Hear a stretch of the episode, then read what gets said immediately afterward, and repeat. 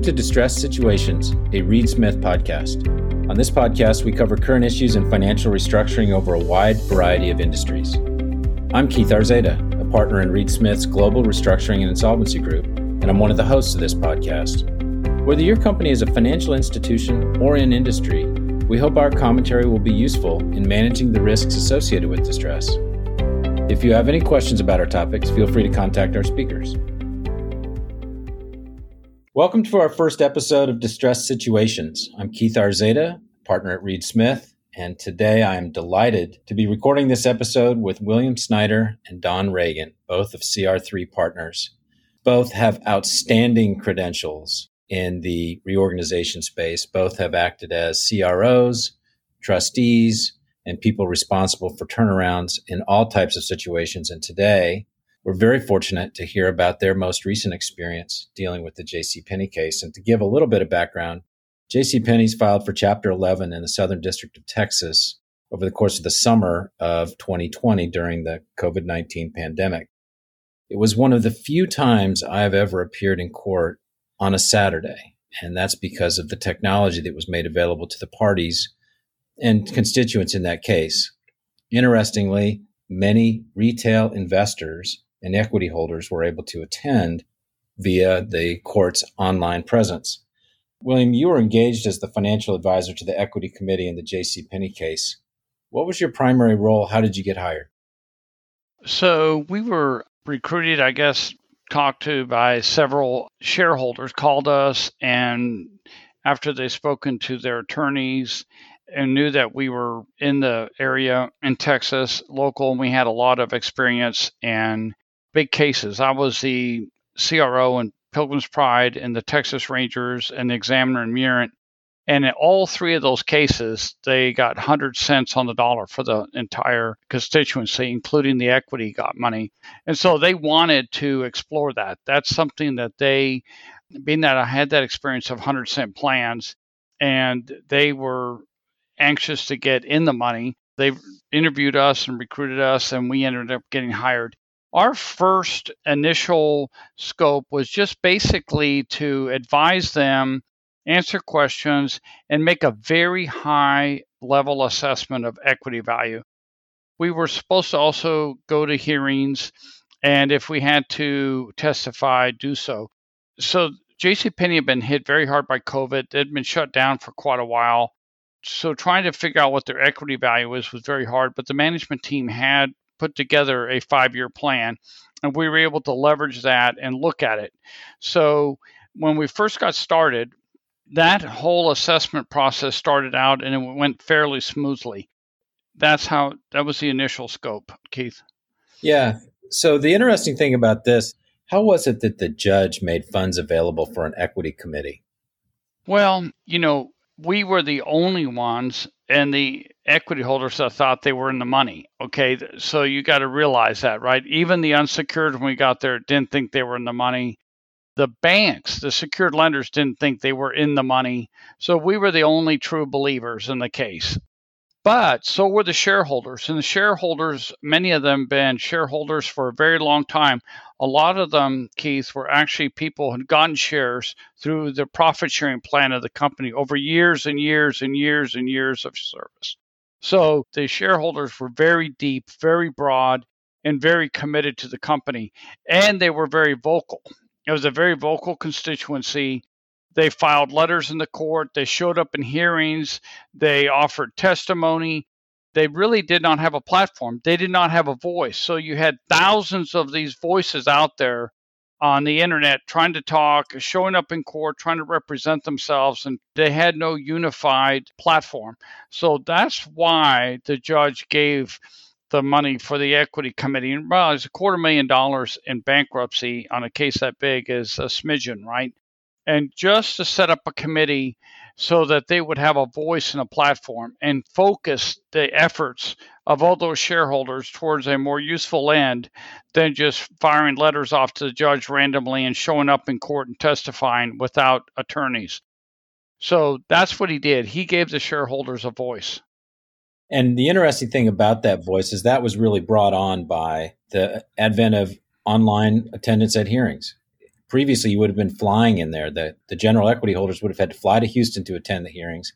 And now they were able to create that voice and get that toehold in the case by being able to attend electronically. So now I want to, turn the question to Don now. How did you go from being a limited advisor with a $250,000 budget to becoming a, a million dollar lightning rod? Well, it was a very interesting dynamic in the case. As William said, the judge gave a budget so that the equity committee would have a voice, but many of them did not work through the committee. They continued to keep showing up and firing off letters and making statements on the record because, as you indicated, they could easily participate with the video ability. So we did back of the envelope calculation when we first started, we thought, well, we would just educate them on the fact that equity likely was not in the money. But when we did our back of the envelope calculation, we did a preliminary DCF or discounted cash flow and market comp assessment. And we determined there likely was potential value. So our own focus as advisors for the committee shifted. We debated with counsel how and when to provide evidence of valuation. And at the time, our collective, when we started, our collective expectation was based on the RSA was that the debtor would file a plan and pursue a restructuring when they made the second dip draw, which they didn't actually need to make because they were sitting on $900 million in cash at the time. But that was supposed to lead them down the restructuring path. So that, that was what we thought would happen. But after the draw, the debtor showed up in court and said that they were going to go forward with a sale and stated on the record that the related language in the RSA was just a red herring and that that language was there to distract you. So our committee had to immediately change directions. We needed to get valuation information in front of the judge. We couldn't wait for the plan and confirmation hearings. Their actions necessitated us filing an expert report under Williams' name regarding potential valuation. And after we filed that, that led to other pleadings and settlement discussions, which led to the agreement on an increased budget so that the equity committee had equitable resources to advance their claims. I don't know that that ever helped quell all of the disparate voices from the different equity committee, but I think that was how we, we got there by filing the, the report in an effort to advance their claims. So we all know that in in our field in restructuring, equity generally isn't in the money. So let me ask you, William, directly: What were the elements of your initial findings that led you to believe that maybe there was an opportunity for equity to participate in the J.C. Penney case? Well, uh, there were two main data points, and one was actually very easy data point. Right uh, when we got there, the debtor had was building its cash. It the cash ended up being built up to about a $1.5 billion in cash, just cash alone. And the inventory was another billion six after reserves. That's book value. That's after, you know, reserves for slow moving and the like. The real estate was appraised by Cushman and Wakefield at a lid value as a going concern value of 3.7 billion. So the hard assets, just you know, inventory, fixtures, cash in the bank, and real estate was worth 6.8 billion, and that's and the claims were less than that. So just on the hard assets, the company it uh, just appeared to be in the money. Additionally, they had an IP e-commerce business that did about a billion five a year. So J.C. Penney uh, had about an annual revenue stream of about ten billion dollars, and the e-commerce piece of that was a billion five, about 15% of it. And it was growing at 20% a year. And that was a difficult thing to value, but we approached it and valued it several different ways. We were sitting there saying that the range of value, hard assets, and the going concern value of the online business, which would have also included the trademarks, right? That would include the name and, and the IP business uh, you know, we were looking at 8.8 billion just an asset value. Then it, they also had done a five-year plan. In that plan, they their EBITDA got back to pre 2019 levels. So they were looking at 800 million dollars of EBITDA. And the way JCPenney got to that number is they didn't even have to really make money at the stores. The credit card business alone made over $300 million a year net just the credit card business. The the online business made another 300 million. So just by opening up the stores and doing the online business and doing the credit card business, they made 600 million dollars. So the stores were projected to only make 200 million. So the, the company made, I mean, J.C. Penney was a money machine. They actually generated cash in the first month they reopened the stores and the following month and the following month. So even in bankruptcy through COVID, having the store shut down, reopened, and all the travesties they went through, they generated money the whole period. If you look at the current performance, gave a lot of credence to the projections. I think the management did a very good job. They cut over a billion dollars of overhead out. I think it was a very credible projection. I thought it was a the the management team had put together a very credible turnaround plan, and the underlying assets supported that valuation. So just the just the book value of the assets supported that, and the company on a book value basis when they filed for bankruptcy had a positive net worth. Okay, so that there was actually on a audited basis there was equity value. So you looked at all three. You had a book value basis, you had a asset basis, and you had a cash flow valuation, all trended towards a valuation, you know, in the eight to ten billion dollar range, which was well above the value of the debt. So like I said, our our preliminary analysis, hey, there's a real turnaround plan here. I mean, I'm a CRO, right? Give me a billion five in cash. and a company that's generating cash in a bankruptcy that's going to generate 800 million, give me that. And baby, I've got a plan. So I was, you know, I was actually very excited about the prospects of them filing a plan. And when they said they were going to abandon the plan and just dump the assets during COVID period, that was that was very disheartening for everybody. So Don, you take the the data points that William just threw out. It begs the question: What happened? Well, we scratched our heads um, throughout most of the case, but we filed we filed two expert reports. After we filed the first one, we immediately then contacted counsel and the financial advisor for the unsecured creditors committee. We contacted counsel for the second lien holders and we contacted counsel for the independent directors. We then also engaged in some media interviews with Dow Jones, I think the Dallas Business Journal, people who had been in contact with the chair of our equity committee who had some history and media relationships from other cases that he had been in. And so we tried with all of those contacts to get some traction for basically the plan that we set out in Williams' expert report. Assuming that you thought we drank the Kool Aid and that we were out of our minds on valuation, it, it seemed to make sense to us that you would allow us to go forward as the redheaded stepchild, peddling our frothy valuation and ride those coattails so that you would end up getting uh, a better recovery than what the debtor was expected to provide. But we were not successful. We didn't get traction with any of those groups. We weren't even all that successful in getting any good coverage in the media, which surprised us, you know, throughout the pendency of the case. Uh, we continued to monitor where the debt was trading, thinking that if we could get that debt to trade up a little bit, that that might give us some traction.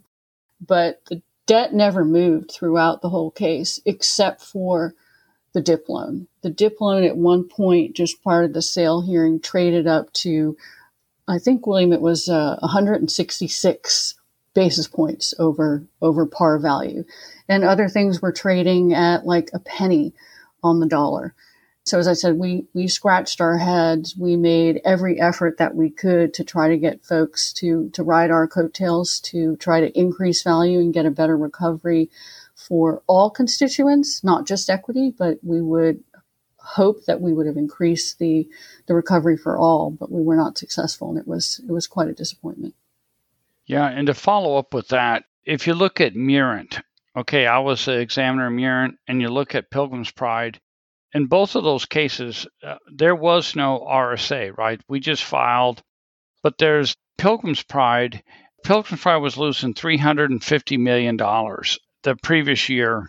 And we were, we drew three quarters of our DIP loan within a few weeks of, we had a $450 million DIP loan. We drew I think over 300 million of it within a very short period of time. And it was looking very bleak. But we had some quick actions. We closed a bunch of plants. We got rid of people. We streamlined our product line and we came out with a new business plan and everybody got behind the business plan. Everybody got behind it. The debtor was behind it, the unsecured creditors committee, the banks.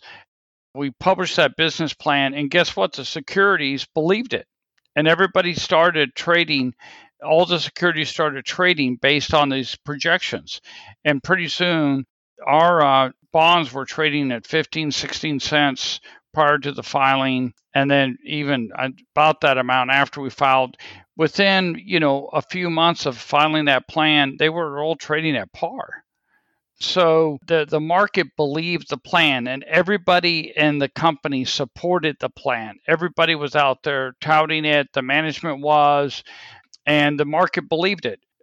Even though the securities were trading as low as they were in, in this case, JC Penney, and when you look at the Pilgrim's Pride, they all traded up at par because there was a general consensus in the marketplace that this was going to work. We never saw that happen at J.C. Penney. There was never a consensus that the business plan was going to work. I don't think there was ever a consensus amongst, you know, the constituencies in the case that this was where it was going to go. Even though they generated cash in the case, they're sitting on a billion five of cash and making money, there was not that backing. Well, let me ask a question on that particular point, William and or Don. Maybe maybe you both want to weigh in on this. How much of this do you think was caused by the hysteria of COVID 19 at the time? You know, if we look back at the summer, it was a very uncertain time. No one knew what was going to happen with this strange, crazy new virus. It was impacting the markets in, in really unpredictable ways, except for maybe retail and restaurants who were completely shut down as, as JC Penney experienced. Do you think that played into any of the difficulty in getting behind a plan? I would say that when COVID hit and everything was shut down in March and the participants started putting together a plan in the RSA, which was extremely onerous and offensive. And I think even the judge said that on at the first day hearings. It was not unreasonable to the extent that we were in the middle of an unknown pandemic potentially a once in a lifetime thing none of us have been through. We didn't know what was going to happen. It was being called the retail apocalypse. So it was not unfair, I think, to have an onerous dip at the time because there were so many unknowns. But as we've stated, JCPenney did very well. They had a good business plan. They had a pretty robust e-commerce platform.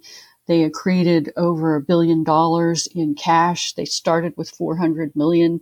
They grew that to a billion five. 450 was the dip. So a, a billion dollars of real free cash um, that was produced. Um, and the problem was that they never pivoted from the onerous RSA that they entered into in the middle of all those unknowns. William, what do you think? Yeah, I think I think the RSA, you know, and you see more and more of that where these a lot of these cases are predetermined when they go in. But to get back to you know Keith's question, I think COVID was also a big factor. You know, you had they've been shut down; these stores were all shut down, and so no one knew how that was going to come back. More people were buying online. Even when they reopened, they never came back to full capacity. Right? They had limited hours, limited staff, and so you you end up with you know a lot of uncertainty. With uncertainty comes there's a lot of the securities never trade up, right? No one has faith that you're going to recover from COVID and get back to where you were. So, and now, by the way, we've seen this in restaurants. We've seen this at, like movie theaters are been shut down, and restaurants have been shut down unilaterally by the government. The government just shut them down. you know, they closed them. And so they didn't even have a chance to open and they've been closed for months and months and months. When you look at any anything with entertainment, you're talking about bowling or sports or anything like that or retail, theaters and all of these different industries have been really gut shot. Carnival Cruise Lines and the convention business. Who's going to go to a convention and when? Can you tell me the next time you're going to go to um, Las Vegas to the ABI and hang out with 2,000 people? I mean, nobody knows, right? I mean, so I think there's all this uncertainty, Keith, creates a place where you can't raise capital. You can't raise capital for these companies. Nobody wants to buy them. Nobody wants to invest in them except, you know, loan sharks and so the market value plummets and it's very hard to reorganize them. There's just a lot of uncertainty. And I think we're going to continue to see that through the remainder of this year. And I, I think there is a big question mark on where retail, where restaurants, where entertainment all pop out when this is all done. I mean, at the beginning of the COVID, I'd never never watched Netflix in my whole life, and I've been sitting there watching movies with my wife a couple times a week. I'd never do that, you know, and now I'm doing it, and maybe I'll keep doing that. I don't know. So things have changed. They really have. So let me let me ask you, and it, this is almost an impossibly an, uh, unfair question, but Don, I want to I want to address this to you. Without COVID, is the retail sector still in trouble? I'd have to say yes. I, I think that there is going to be a lot of things that we've experienced during COVID that are going to continue. So there has been a market shift to online buying. People like myself who never used to buy online used to physically go to a store. Now I buy everything online. And I, I think that most people are going to continue using online platforms, not just for retail and shopping, but also for food delivery and pretty much everything else, which means that all or most of the marginal players in the retail space are probably going to go by the wayside. And the ones who make it are going to be the ones that have robust e commerce platforms and they're adaptable to change. William, Don, I have to thank you very much for joining us today on Distress Situations. It is a privilege and an honor to have you on our first episode. And to the audience, I hope you'll join us again soon. Thank you, Keith. Very good. Well, thanks for inviting us. Distressed Situations is a Reed Smith production. Our producer is Ali McCardle. For more information about Reed Smith's restructuring and insolvency practice, please email distressedsituations at reedsmith.com. You can find our podcast on Spotify, Apple, Google, Stitcher, reedsmith.com, and on our social media accounts at ReedSmith LLP on LinkedIn, Facebook, and Twitter. This podcast is provided for educational purposes. It does not constitute legal advice and is not intended to establish an attorney client relationship, nor is it intended to suggest or establish standards of care applicable to particular lawyers in any given situation. Prior results do not guarantee a similar outcome. All rights reserved.